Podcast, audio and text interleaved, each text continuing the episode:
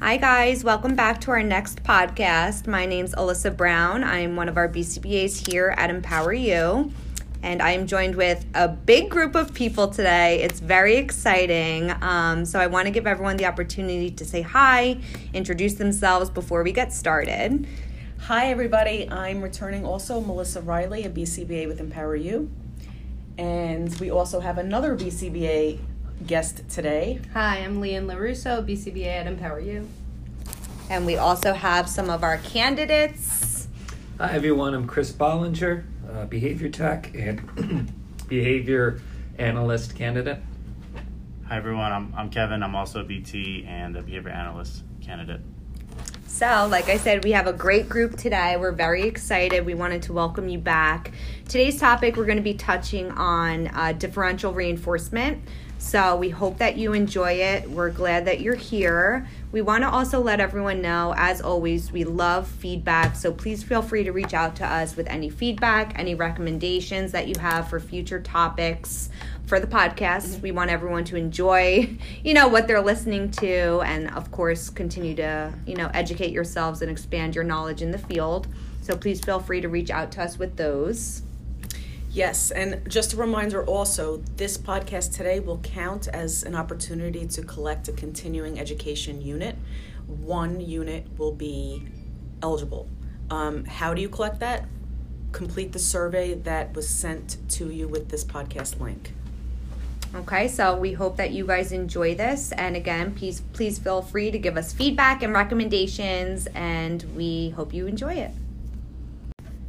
All right, guys. So, like I first said, today we're going to be talking about differential reinforcement, which I know I say this pretty much with every topic, but I feel like we use it both in our professional lives but also our personal lives. If you don't know the actual definition, I ensure that you're using it and you might not know it. So, we first want to start off with our definition. So, Leanne, would you like to give the definition for differential reinforcement?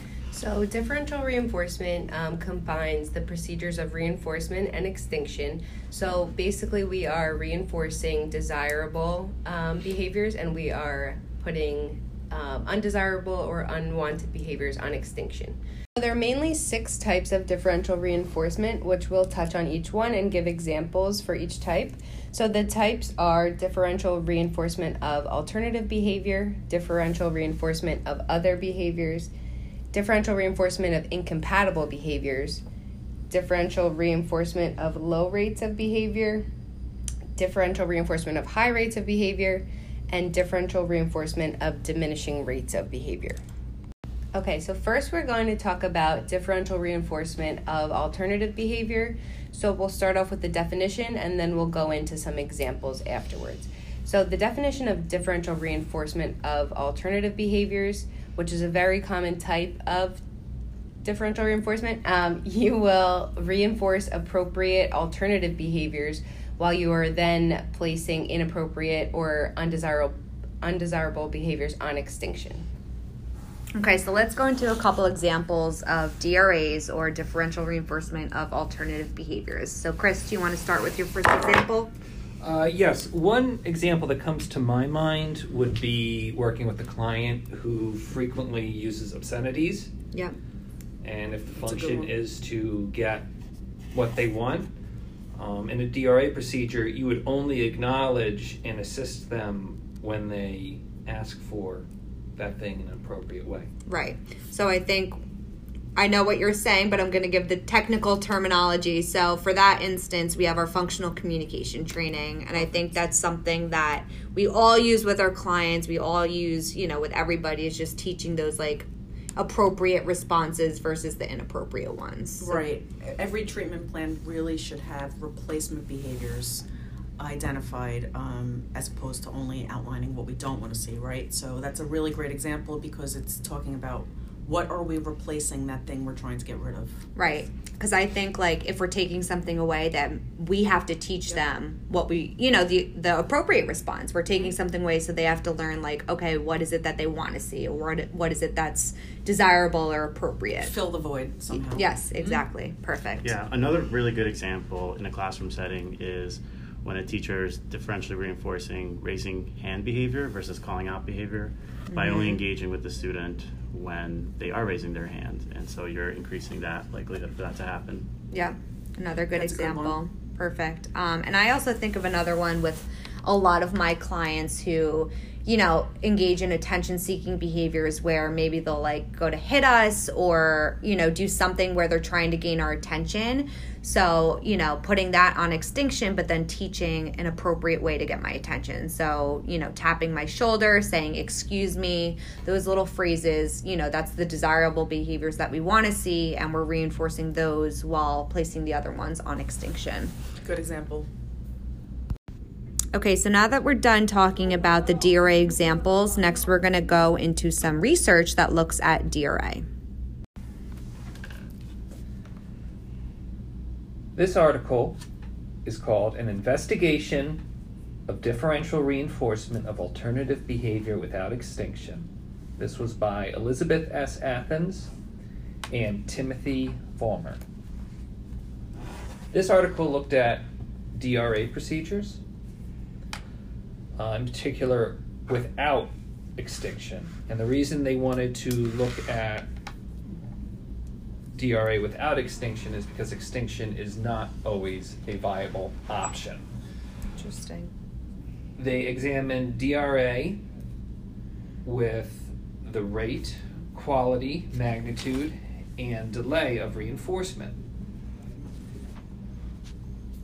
The subjects were children aged 7 through 12 five of them in an inpatient setting and two of them at a school. They found that all of the above dimensions were relevant and that delay worked so long as it was long enough. And combining all of these elements gave them experimental control. They also found that there was some generalization with behavior change over time. Oh. There were some limitations with this article. There was no within subject comparisons. Mm-hmm. Um, one of the children in this study was receiving response blocking, which could function as a punishment and it was also a study that could be hard to replicate in real life.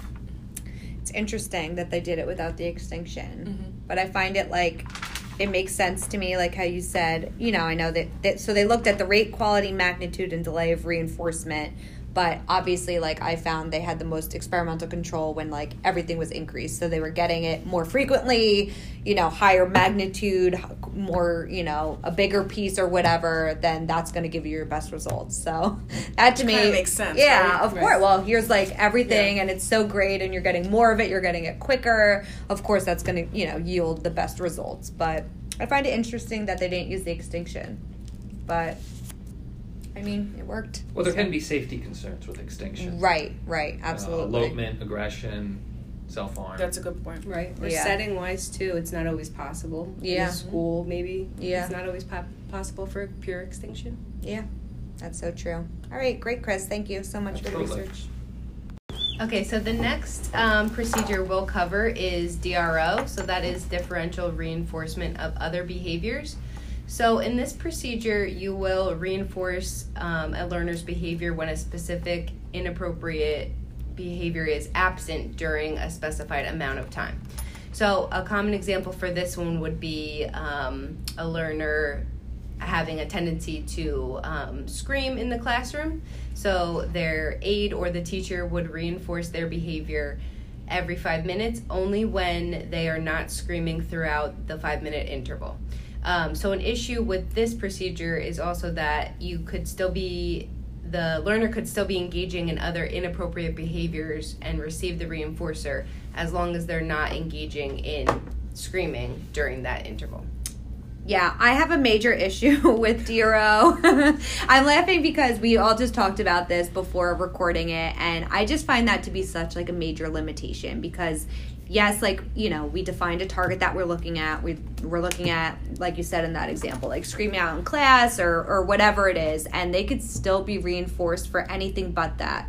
So to me, it's like, oh, great, you didn't scream, but you just, you know, punched Johnny in the face, but here's your Right. token, you know? So it is effective. It is something we use, but I do think of that as like a major limitation. I mean, I don't know. Does anyone else want to Mm-hmm. I think jump we- in on that? That's definitely true. I think we were saying um, it's one personally I feel is easy to train right. in some cases. So uh, a lot of times it's easy to implement because you're simply just going off that one target problem behavior you're trying to avoid. Um, is it happening? Yes or no. It's it's a simple thing for most staff to recognize. Right, and I know you were saying like it's something you know we've used a lot in schools, like Yeah. people that may not have had as much training. Where, like you said, it is easier because you're looking at one target behavior. Like you're not going to have a DRO with like all like a you know any multitude of like target Right. behaviors, like you know aggression, spitting, this that.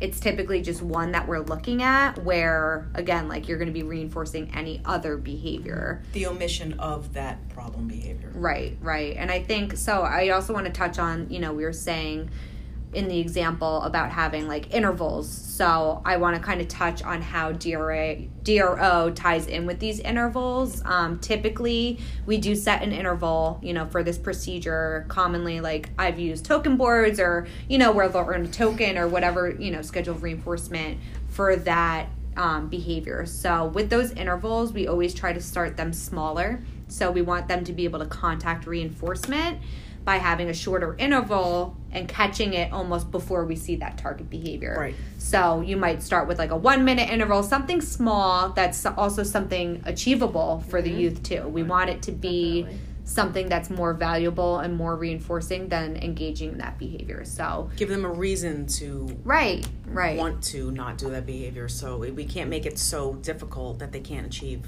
yeah, the right. reward. Right. So we want them to be able to contact that reinforcement and see, you know, basically Mm-hmm. the expectations of like, okay, I can earn this token shorter intervals and it's it's better than, you know, engaging in the, sh- the screaming or the shouting or whatever it is. Which So- over time, of course, is Stretch the interval. stretched Right. to be a longer interval as we can start to predict better behavior over longer periods of time.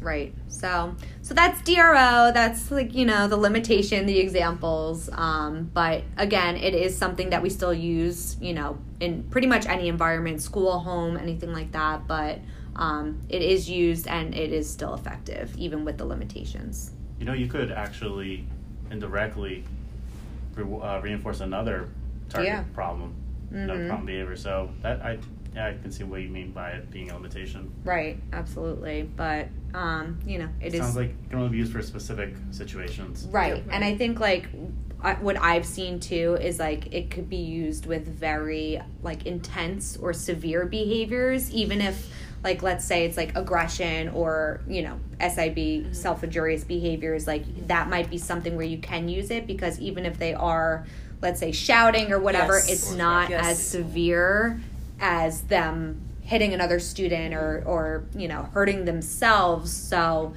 yes we don't want to reinforce those other behaviors but it could still be necessary for something that's more severe That's a good example because yeah, it, it's like the lesser of two evils, right? Right, right. If you're trying to get someone to stop being self-injurious, then the fact that they're twiddling with their pen is not so bad. right Right.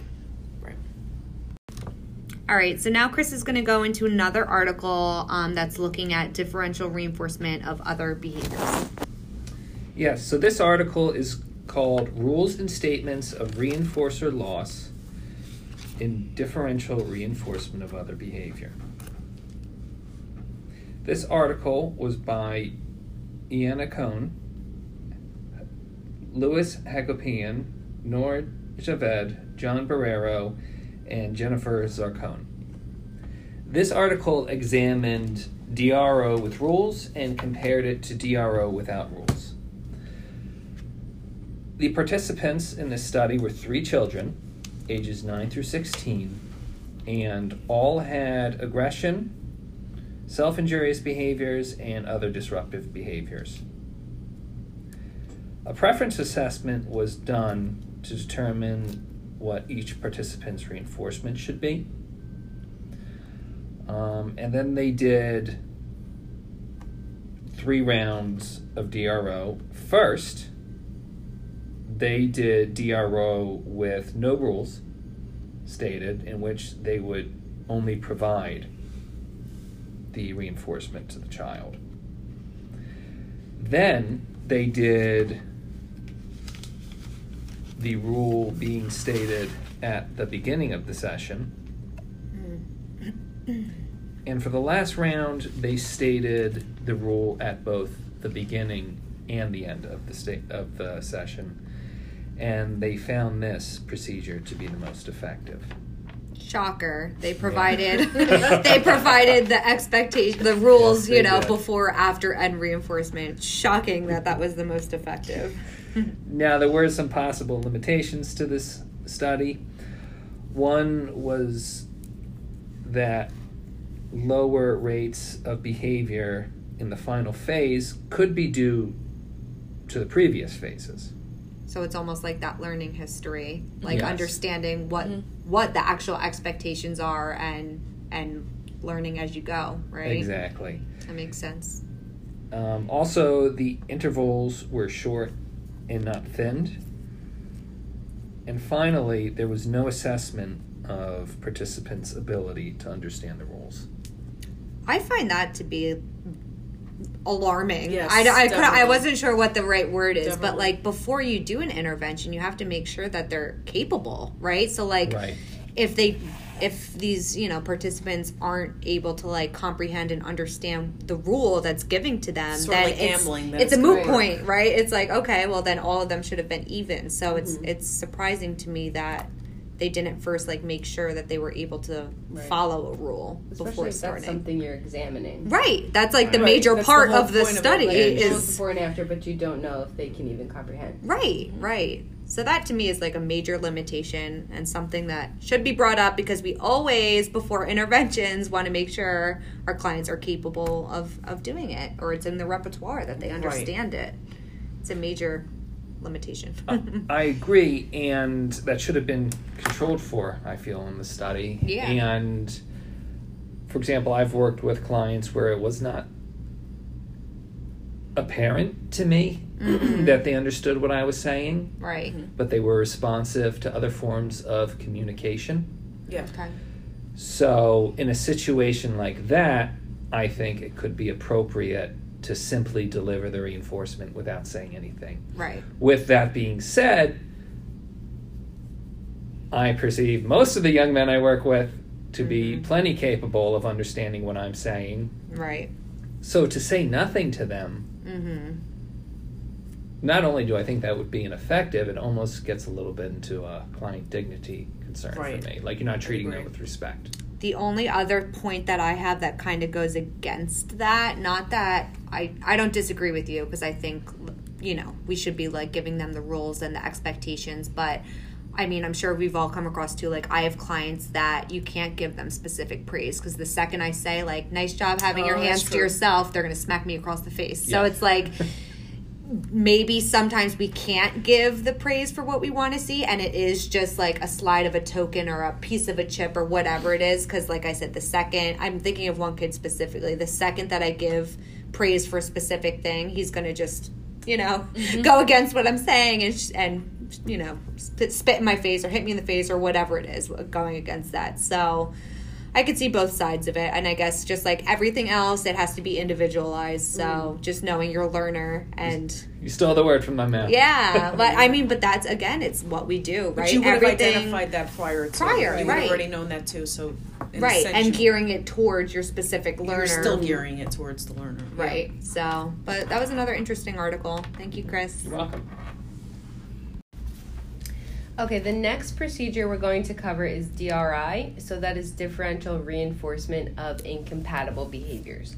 Um, so in this procedure, you're going to reinforce appropriate alternative behaviors that cannot exist at the same time with the inappropriate behaviors while you place the inappropriate behaviors on extinction.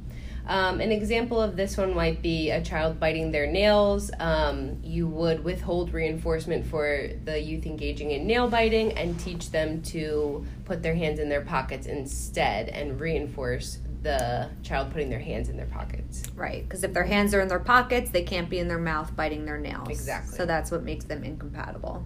Very good. I also have another example that we did with a student um, when I used to work in a school where when he was lo- uh, walking to lunch, you know, the hallways were very busy. There was several students all the time, and he would engage in aggression, aggression towards peers in the hallway. So instead of the aggression, we used a DRI and we had him carry a lunch tray. So he was using two hands, carrying the lunch tray, and he was unable to um, engage in the aggression.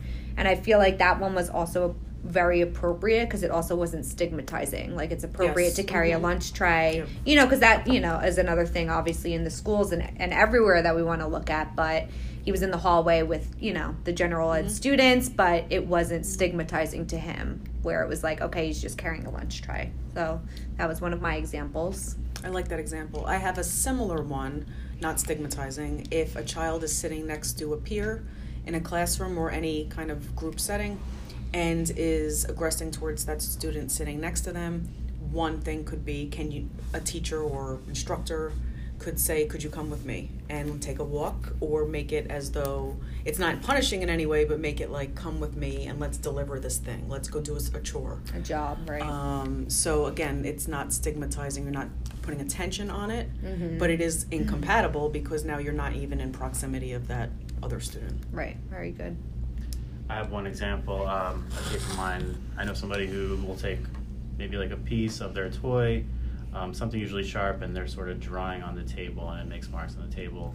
So it's kind of an unwanted behavior. So I, I guess one way I would use the RI to, you know, stop that would be to give that person some other object that's not sharp, or maybe something for their hands to be playing with, like Play-Doh, and that way they can't engage in that That and cause that kind of damage. Very It's good. a good one. Yeah.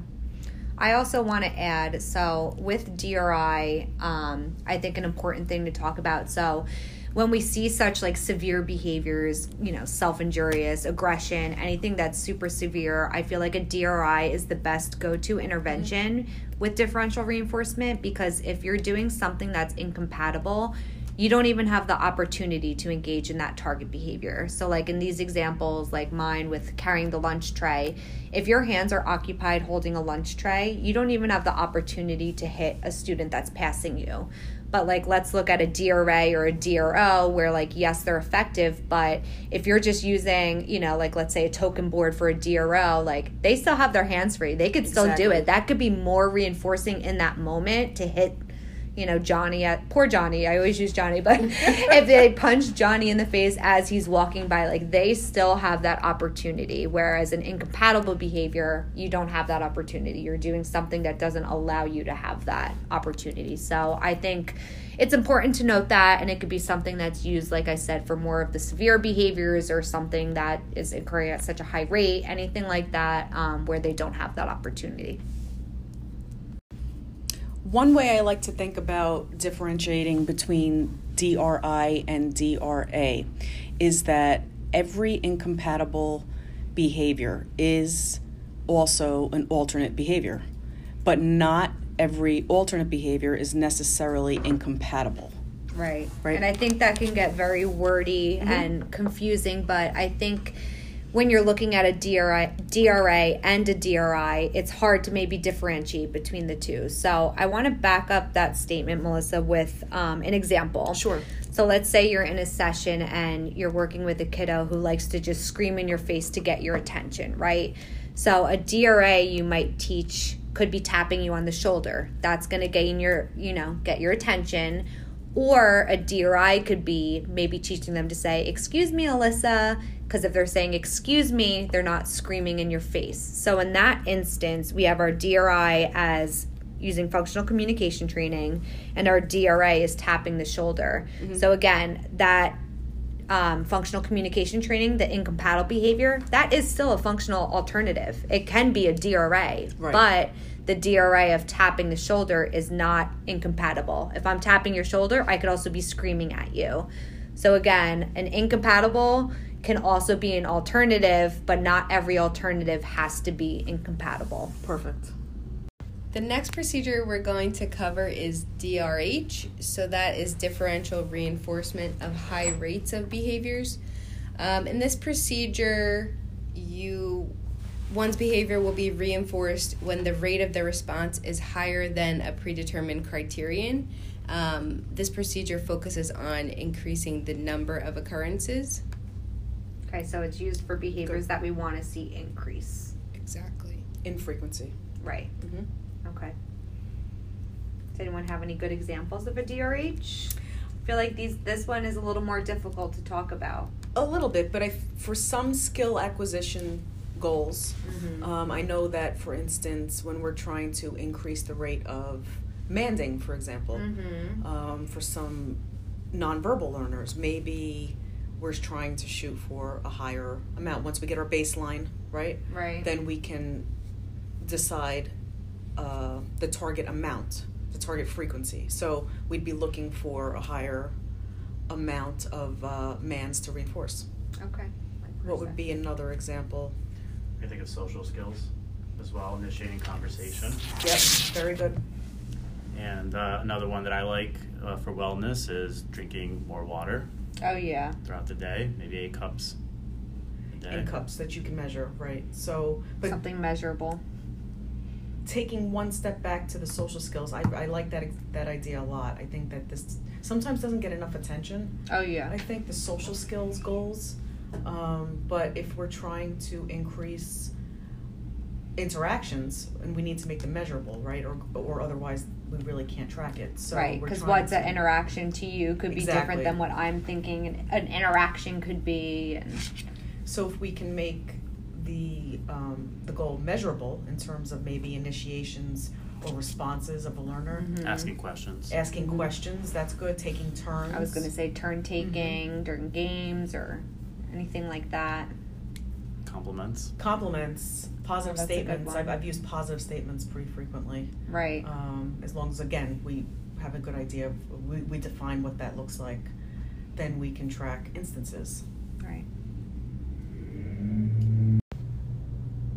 Okay, so we spoke about what differential reinforcement of high rates of behavior looked like. So now we'll get into differential reinforcement of low rates of behaviors. Um, so this is a differential reinforcement procedure that involves um, reinforcing the rate of one's behavior when it becomes lower than a predetermined criterion. Um, this procedure is used to reduce a behavior to acceptable levels, um, and it does focus on reducing the number of occurrences. Um, so, next we'll get into some examples. Okay, so I could think of one example, and I actually remember this from when I was still in school, where my professor gave an example um, pertaining to his daughter. So, for all you parents out there, you might have experience with this, but he was saying that his daughter would get up. You know, after they put her to bed, and she'd get up for water and the bathroom and to say, I love you, and all these things. So, they wanted to decrease her coming out of her bed. So, they put a DRL procedure on where she was given a certain number of times that she could get out of bed. Over time, they decreased the criteria so that it would decrease. But I think, you know, like what you said, Leanne, DRL is important where it's getting to like a stable rate, a lower end stable, but it's not eliminating it completely because, you know, we still want in this example, the daughter should still get out of bed if she does have to use the bathroom. We don't want to eliminate that forever, but we want to kind of Bring it to an acceptable rate. exactly, Acceptable yeah. rate. So that's mm-hmm. my example. Does anybody else have anything to go with DRL? I could think of an example of being in a classroom and we're trying to we're trying to maintain a child's ability to ask questions and raise their hand. We mm. don't want to punish that action of raising your hands and asking questions. However, um, I think everybody knows of particular students who could possibly over raise their hands, and Right. maybe then it becomes attention seeking or whatever it might be but in that instance we're not trying to punish the behavior Mm-hmm. we're trying to bring it to acceptable rates Right. And as you were talking, I kind of was just thinking about DRLs in general and like where we use them. And I think like when you're first teaching a skill, that's when we see such a high rate, right? Like I Mhm. think of hand raising if we're trying to teach that as a replacement where we're going to honor that in the beginning Right. every single time. So they could be raising their hand 500 times, but we're going to honor it because that was an appropriate way. But now that we know how to do that, now we're going to put it on a DRL and get it back down to a stable low rate. You know what I'm that saying? So it might be something like that where in the beginning when you're teaching something, you are going to honor everything and then they get very comfortable with doing it, doing it, doing it, and then we have to bring it back down. That's so right. does anybody have any other examples? I think another one too, guys, um, like during our sessions is our kids asking for a break. Like that's, you know, like they again, when we're teaching maybe like functional communication training or coping Yes. skills, if they're asking for a break, we're gonna honor it because guess what? They're not punching me in the face. They're asking appropriately that you know, they need a break, they need a minute, so we might honor it. And then, of course, our friends become very, you know, comfortable and they're asking, asking, asking. So then we might have to have a DRL where it's mm-hmm. like, okay, you only get five breaks during this session instead of a hundred, you Some know? of our, I think some of our learners are very cognizant of the treatment Oh, plan. oh and- yeah. well, that's what it is, and that's like, I mean, you have to honor it at first because it is appropriate, Yes. but then we have to reel it in. So I think that's another way, like a DRL could be an appropriate thing that we use. Okay, now that we know what DRL is, mm-hmm. We are going to go over a research article entitled Using Differential Reinforcement of Low Rates to Reduce Children's Request for Teacher Attention. This article was by Jennifer Austin and Deborah Bevan. So, this article involved three elementary school age girls who were identified by their teacher as excessive attention seekers, which I thought was an interesting criteria. this behavior was identified as disruptive to the work in the classroom. Um, they defined requests for attention as raised hands, calling out, or leaving seat after being told to sit um, and approaching the teacher. Eventually, they also included bathroom break requests. Frequency data on a minute by minute basis for 20 minutes was collected, and this would be done no more than two times a day, two to three times a week. First, they did baseline data collection um, with typical reactions from the teacher. Um, in addition, during this baseline period, there was already a point system in place in the classroom for the whole room. Interesting. After they were done collecting baseline data, the researchers calculated a mean number of requests for attention and asked the teacher what they thought was an appropriate level. Each student in the study had a card with boxes on their desk for each request for attention. And if they had a box left open at the end of 20 minutes, they could earn a point towards the classroom point system. Mm. And in this classroom point system, the students were all organized into teams. They then returned to baseline, and the students could still earn points in the original system during this return to baseline, just not part of, of the um, Class system. yes. The teachers found they had 100% adherence. Wow. Yes. and so they de- deemed the intervention to be successful and effective and easily implemented. And the teachers afterwards reported to the researchers that they wanted to continue using this system. That's great. That's good. That's Interesting. They also found that the students were getting more work done, and the students were more likely to use dictionaries when they needed help Oh. instead, of, asking. for help. Wow. One confounding variable in this study is that because of the team based That point system That's that already exactly what I was going to bring up. yes, Yeah. there could be peer influence. They don't want to let down their classmates. I 100% think that. Like I wonder, which I don't know if we're you're gonna get into that with like limitations, but if it wasn't like you said a group based thing, like if it was just individuals, I wonder how that would affect it because like you said, you don't want to be the one to let your team down or your group down. So I could 100% see that being such like a big variable in this study. which they never controlled for. I, there really is no way for them to c- control for that. Right. Um, something I enjoyed about this study is I felt like the treatment plan was very user friendly. Oh yeah. That's great. They had an eye towards what could be easily implemented.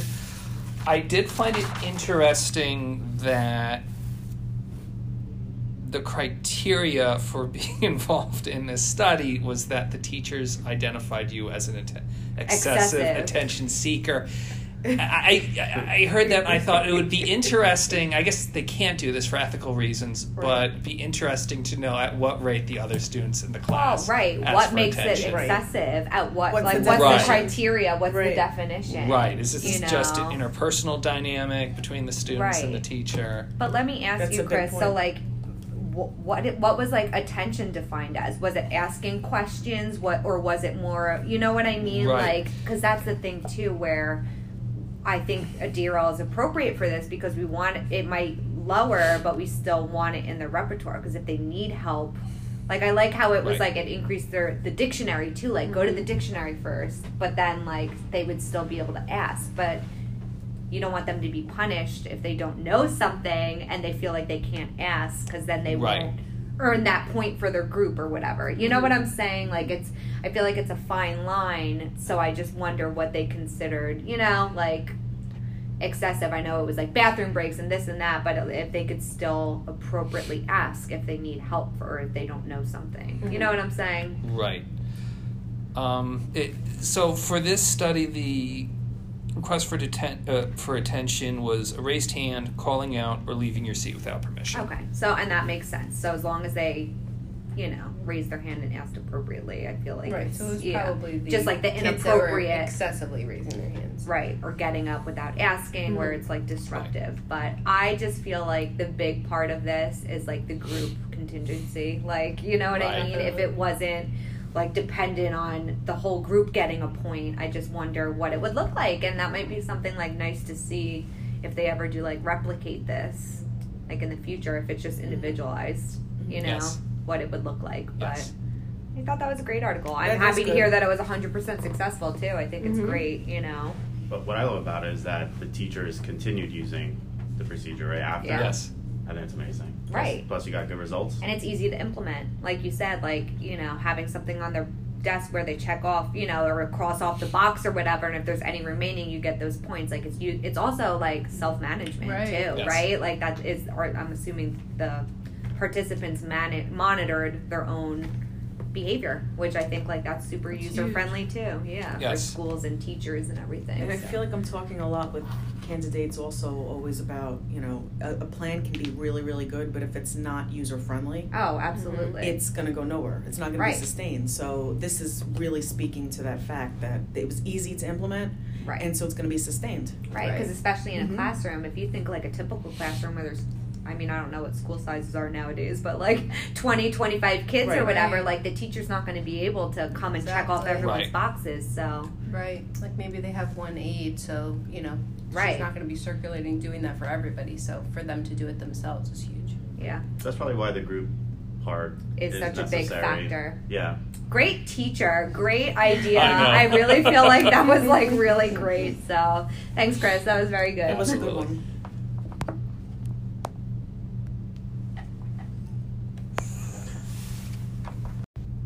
Okay, the next procedure we're going to talk about is differential reinforcement of diminishing rates. Um, so, in this procedure, there are time intervals with predetermined criteria that will lower over time. So, when the individual meets the criterion, um, their behavior will be reinforced.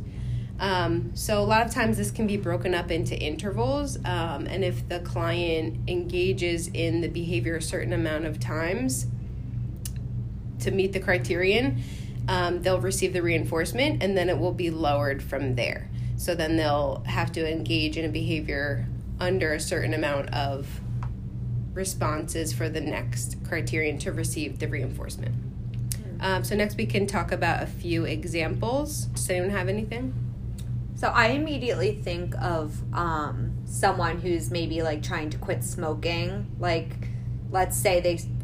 I don't really know anything about smoking, so these numbers might be way off everyone. But I'm thinking like if they smoke like let's say 20 cigarettes a day or something, and then you know, they don't want to go cold turkey and then go to zero. So maybe it's like 20 a day, then it's like 15, 10, like they're going down and down and down and lower to to when they might eliminate it completely. So that's one example I'm thinking of. That's a good example. I like that. I'm also thinking about joking, uh, making jokes. So again, it's it's one of those things that would not be necessary to completely eliminate, but we probably don't want um, joking made constantly in every context. For instance, a child in a classroom who's just like one joke after another. Uh, maybe this is okay when you're talking to a peer or during recess or in the cafeteria, but then when a teacher's talking and you're making joke after joke after joke, that might be something that we want to Lower. lower. Mm-hmm. That's a good example. I have one too. Um, can think of it kind of with myself, but also with clients. Um, she tends to snack a lot during her break Oh, yeah. periods. so, like, there could be a period where she might eat 10 bags of Smartfood popcorn in 10 minutes. So, um, maybe allowing her to have eight bags to start with, and then she can receive access to her phone or something that's desirable, and then from there, the next interval might be she's allowed to have fewer snacks from there, and then she would receive reinforcement. Right, that's a good one. Mm-hmm. And another example is cursing. So Oh yeah. Uh, some people like to curse a lot, and some people don't like that other people curse a lot. So, using this procedure, you can try to reduce that. Like a common example is maybe a child is playing video games and they curse while they're playing that online competitive video game. And so, maybe you want to reduce the cursing from 10 words to maybe two words to an acceptable amount. Of course, that's dependent on the context and the family. Right. Right. Right. Right. And also like like I feel like that's a good like personal one. Like I know, which I didn't even say that she has, but like I get road rage sometimes and like I'm a very happy person in every other aspect of my life, but you know, I guess I'm a typical Jersey girl driver and I just get road rage out of nowhere. So I feel like I could definitely use that for myself when I'm in the car. That's a yeah, good or just working around children. Like, yeah. can't be. You have to right, regulate yourself. Right, and I do regulate myself, everyone. I don't want anyone to think I'm going into homes cursing. I can. It's situational, I guess. It stays in the car It driving do- the exactly. session. There right. you go. Exactly. okay, so now that we've talked about DRL and DRD, um, I think it's fair to say that they sound very similar. They're both looking to reduce a behavior that you might not want or you're trying to eliminate. So we kind of want to touch on how they're different from one another. So, firstly, for DRL, that's something that you're trying to reduce, but you also want to keep in your repertoire. So, you might want to have it at a lower rate, but something that's appropriate, but it's not completely gone. But DRD, it also could lower, but it also gives you the opportunity to completely extinguish or eliminate a behavior. Right. So the main difference between those two again is that DRL looks to just lower, mm-hmm. where DRD also gives you the opportunity to completely extinguish. So, like for DRL, like maybe making jokes is not something you want to completely extinguish. Right. But you want to have it at a nice because rate. it can be appropriate, right? And you want to have that in your repertoire, but at higher rates, it might not be appropriate. Where, like we gave the example of smoking for DRD, that might be something. Well, it of. could, right? You want to be completely rid of, so that would be a DRD because you're eliminating it completely. So that's like the one major difference between the two. But I also want to touch on um, another difference. Um, so for DRL, when you're looking at this procedure, it's looking at the frequency of a, re- a response or a behavior that you're looking at. So you're always going to see it as a criteria, a number. So maybe five times, three times, two times, whatever, you know, whatever number you're looking at to maintain. Whereas DRD is looking at an inter-response time. So again, that's the time between two different responses. So it's looking at an interval. It gets a little hairy. We've had many conversations about this as a group today, but I want to give an example that kind of might give you a better understanding of it. So, we talked about um, client or not clients, kids in a classroom who might be raising their hands too many times, um, asking questions or interrupting. So, if we're looking at a DRL procedure, let's say we give them the number of three times per hour. So, again, that's looking at the frequency. You have three times to raise your hand during this hour, and that's it. Now, if you were using a DRD, it's going to use intervals. So instead of a frequency, it's going to say you can only ask a question every 20 minutes. So again, they're both looking at three times during that hour, but the DRD is looking at an interval or the time between the responses, where the DRL is just giving you a number for that whole hour. So again, the DRL is looking at a frequency, so it's always going to be a number, where the DRD is looking at the time between the responses. Essentially, they're both lowering that rate of behavior, but one is a frequency and one is based on intervals. Mm-hmm. So I'm going to bring up an article called uh, Comparison of Differential Reinforcement Procedures for Treating Automatically Reinforced Behavior. And I picked it because I thought it'd be interesting to look at comparing these different procedures and kind of seeing if mm. one could be more effective versus the other. Very good. And so it was by Chelsea B. Hedquist and Eileen, Eileen M. Roscoe. And so the purpose of the study was to compare DRO and DRA contingencies in the treatment of stereotypy mm.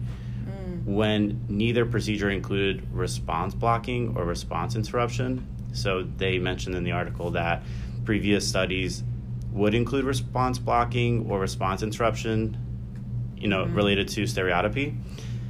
And they they were able to say, you know, that's problematic because not everybody's going to have the caretaking capabilities to be doing that you know. Well, because I feel like you need that one on one for someone to, you know, block a response, and they might not always have that one on one interaction. So I agreed, and it's just not practical. So they wanted to see, well, maybe we don't need to do that. Let's see what happens if we just okay. use these procedures.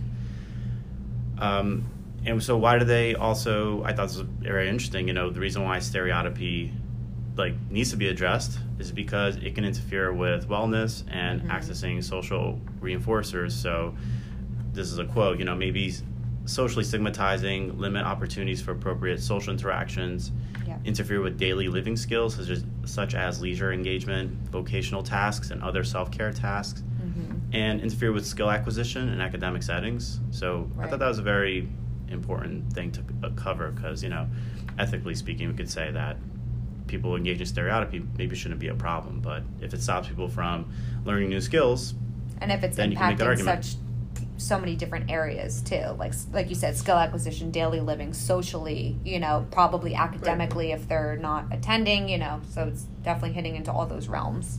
Exactly. So I thought that was awesome. They succinctly put that there, and so so the authors had three uh, subjects I think two of them were 14 year old boy and another one was a 16 year old, and they pretty much recorded three types of behaviors, and it was um, stereotypy, engagement with an activity, and then productivity, which was characterized as completing a task. I can I I yeah. I'm not sure if you're going to go into this or not. Is it motor stereotypy or vocal stereotypy? Does it specify? I don't remember them specifying it, but I think okay. it was like when when I was reading it, I was understanding it as motor stereotypy. Okay. So, some important things that they did uh, to control for variables was that they ruled out that the stereotypy was functioning like for social reinforcements. So they were able to rule that out, and which is good because you want to know that it isn't automatically reinforced mm-hmm. behavior. Right. Um, and then they also did a paired stimulus preference assessment to find out what highly preferred edibles that these subjects wanted, and they did that so that they could um, reinforce the DRA and DRO procedures. And they also assess what kind of tasks they're more likely to do when prompted, uh, or even engaged in without prompt or reinforcer. So, an example is like shirt and towel folding. So something Or- like low effort that they're going to comply with. Exactly. Stamping and stuffing envelopes was selected for one of them. And they even yeah, and they recorded like how much they engaged. Uh, so they recorded they were they had, they had three conditions. They had no reinforcement baseline. So they probably just see, you know, how much they're they doing, and then a DRA and then a DRO procedure. So just to be clear, the DRO is that after a certain amount of omission interval, they would then receive that reinforcer, which is an edible, and then a DRA would be completing some sort of task or engaging with something other than the stereotypy. Okay. Let me see something here. Okay, just want to double check something. Should I go over how they define stereotypy and engagement? Yeah. Yeah. Would, okay. yeah. Okay. So, so that actually goes right into that question, right? So the stereotypy that they were talking about was hang, uh, hand wringing, Mhm. circular waving, jumping, finger swiping on desks, and other Mm. repetitive hand movements. For another learner, there was body rocking, hand waving, hand flapping, finger tapping, finger flicking, and another person was also same thing. They also had skin picking there. Oh. So all of these behaviors Motor. were included all three of all three of yeah. these uh, subjects. Um, so it was definitely motor. Very good. Engagement was defined as any hand to item contact with task materials in the absence of stereotypy. And these were considered so stereotypy and engagement, which they you know they're categorizing these two kinds of behaviors. They were they were considered mutually exclusive. So if they were engaging in stereotypy while doing engagement, they would count that as stereotypy. Oh, okay. That makes sense. So if they were doing So even if they were doing what they were supposed to do, but also doing stereotopy, it was just marked as a stereotype. they would mark exactly. That makes sense. And then for productivity, uh, a product was counted following a sequence of folding the item, placing the item in a pile, and removing his hand. So they conceptualize it as completing a particular task.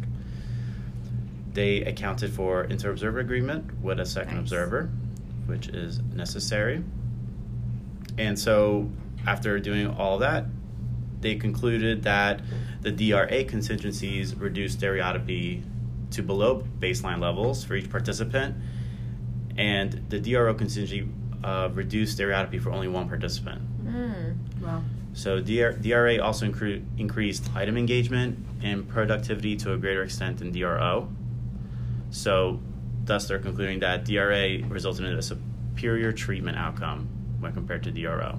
I feel like that makes sense. Right. Even for the aspect like of for the DRA, like they had something else to do. Like I just think of like, okay, so their mind was mm-hmm. occupied, they were mm-hmm. occupying themselves in something else. But mm-hmm. when you're just sitting there and it's just like interval based, like you just you know, have more of an opportunity, I guess, like to do those, Right. you, you know, the, the Right. stereotypy versus like if you're keeping your hands busy, you're keeping yourself busy, you might not have that urge to engage in it as frequently. Sure. It's like it counts almost as an incompatible behavior. That's too. exactly what I was And thinking They were too. saying that. Yeah.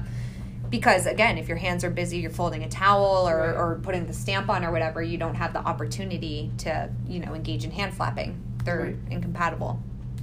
Uh, another thing that they touched upon was that with doing DRO, you might be indirectly reinforcing the behavior they were engaging in at the end of that interval. Mm. And I think they found that DR- DRA was more valuable to use because you could actually connect that to a behavior you want to, you know, like an acquisition behavior. Teach Right. a new skill. Right. So that was something that I think they thought was a limitation to DRO. Mm-hmm. Um, another thing they pointed out was they felt that the DRA condition might have led to superior outcomes because there was a more frequency of reinforcement being delivered.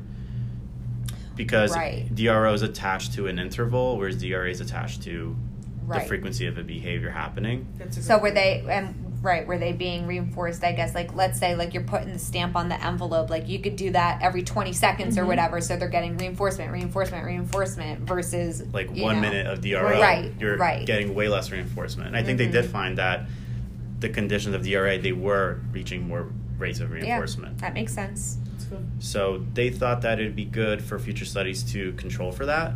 So Mm. the way they put it was to unif- unifying the DRO omission intervals and controlling for mean inter reinforcement interval for DRA. So that probably be the best way to know, like to really isolate whether a DRA or a DRO procedure would could have the same Right, result. because it could be just the rate of reinforcement. So that's that's good that they said that because that's an interesting, you know, Yeah. like question, I guess, and and you know to know if it really is like the reinforcement or is it just the different procedures. And uh, another thing they also noted was that you might increase the social validity of the intervention outcome by, you know, connecting to the caregivers and trying to pick, Mm. you know, desired alternative tasks and including that in the treatment analysis. So, I thought it was So- um, thought it was a good study in trying to compare those two things and really isolate and define like right, DRA is something that we could do to stop stereotypy and it's more effective and then on top of that you can teach a skill Right. And I Yeah, think it's really like good. it's important, you know, like we talked about all the differential reinforcement procedures today and just like everything, it's always going to be individualized to your client. So like you have these great procedures but figuring out what's the best for that specific like program and that specific learner for the family, you know, and just going that way into knowing like which one is the most appropriate and the most effective. and what makes the most sense for each person to implement. Like, Yeah. If you have a parent or a teacher or whoever is implementing the, the program, if they're if they have more ease with a specific um, intervention, that's Right. going to be what you should go with because Right. there, there's the likelihood of it actually getting done Mhm. is going to be higher. Right. And then I think that's actually great that you mentioned that because maybe a DRO procedure, I mean, it, it did work for, I think it was either one or it worked for some of the people in the study. So that might be a better procedure if that person is not able to attend. Right. you know? and I, I can think of instances in schools that I've seen Yes. where I, I had in my mind one intervention, Mhm. but after talking to the people who were carrying it out or were supposed to be carrying it out, I just kind of had to say, "We'll do this instead." Right. And not that one is, not that it wasn't effective, but um, it was what they were able to do. Right, and I just think of this one, like we were saying, like if they use the DRA and they're contacting reinforcement, like we were saying, every couple seconds, because they were, you know, they would need someone right there, boom, boom, boom. Right. But a DRO, if you have an interval and you can have someone coming over every five minutes versus every five seconds, I'm like it just, yeah, that's exactly, yeah, mm-hmm. Wherein you you might say off the bat, "Well, a DRA would work better," but I can't. Is it feasible in that Right. situation? It might not be. So Right. that's a And- good point. And furthermore, we do know that DRO can work. 'Cause Right. It, does, it mm-hmm. did still get positive results. right, It's just we're trying to say which one's the best. It seems like DRA is the best. It's gonna, Sure. We're Right. can get Sure. more consistent results. right, very good. All right, guys. So we threw a lot of information at you today, and I just want to give a little recap before we end. So today we talked about differential reinforcement, which is a procedure that looks at both reinforcement and extinction. There are six types of differential reinforcement, which are differential reinforcement of alternative behavior, differential reinforcement of incompatible behavior, differential reinforcement of other behavior, differential reinforcement of high rates of behavior, differential reinforcement of low rates of behavior, and differential reinforcement of diminishing behaviors. That was a little bit of a tongue twister, but I hope you stayed with me there. so, Okay, guys, just a reminder that we are an ACE provider. So if you are a BCBA or BCABA looking to redeem a CEU, please reference the email that this podcast was sent to you in for directions on how to redeem your CE. Also, please feel free to contact Alyssa Brown or myself, Melissa Riley, with any feedback, concerns, questions, um, anything you'd like to contact us with. any recommendations for future podcasts? Yes. We would love to hear, you know, different topics that you guys would like because, you know, we're Absolutely. always open to that and suggestions. Right. We'd love to, you know, give you guys that. So please feel free to reach out with that. for anything involving task list information or even just real practice issues, right? Anything um, does not need to be a CE in the future. It could just be something we just talk about. Yeah. Real life issues are the best ones to talk about. Um, anybody else have anything to add?